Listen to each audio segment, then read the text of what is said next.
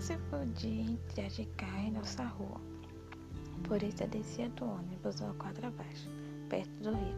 Atravessava um portão de ferro e subia um lanche de escada. Imaginei que se alguém quisesse me atacar, seria ali, nos degraus. Como meu pai sempre foi de sonhar acordar, às vezes durante as aulas. Minha mãe franava e eu pensava que no caminho de volta para casa, um terrorista apare podia aparecer e atirar em mim, naquela escada. Então me perguntava o que eu faria.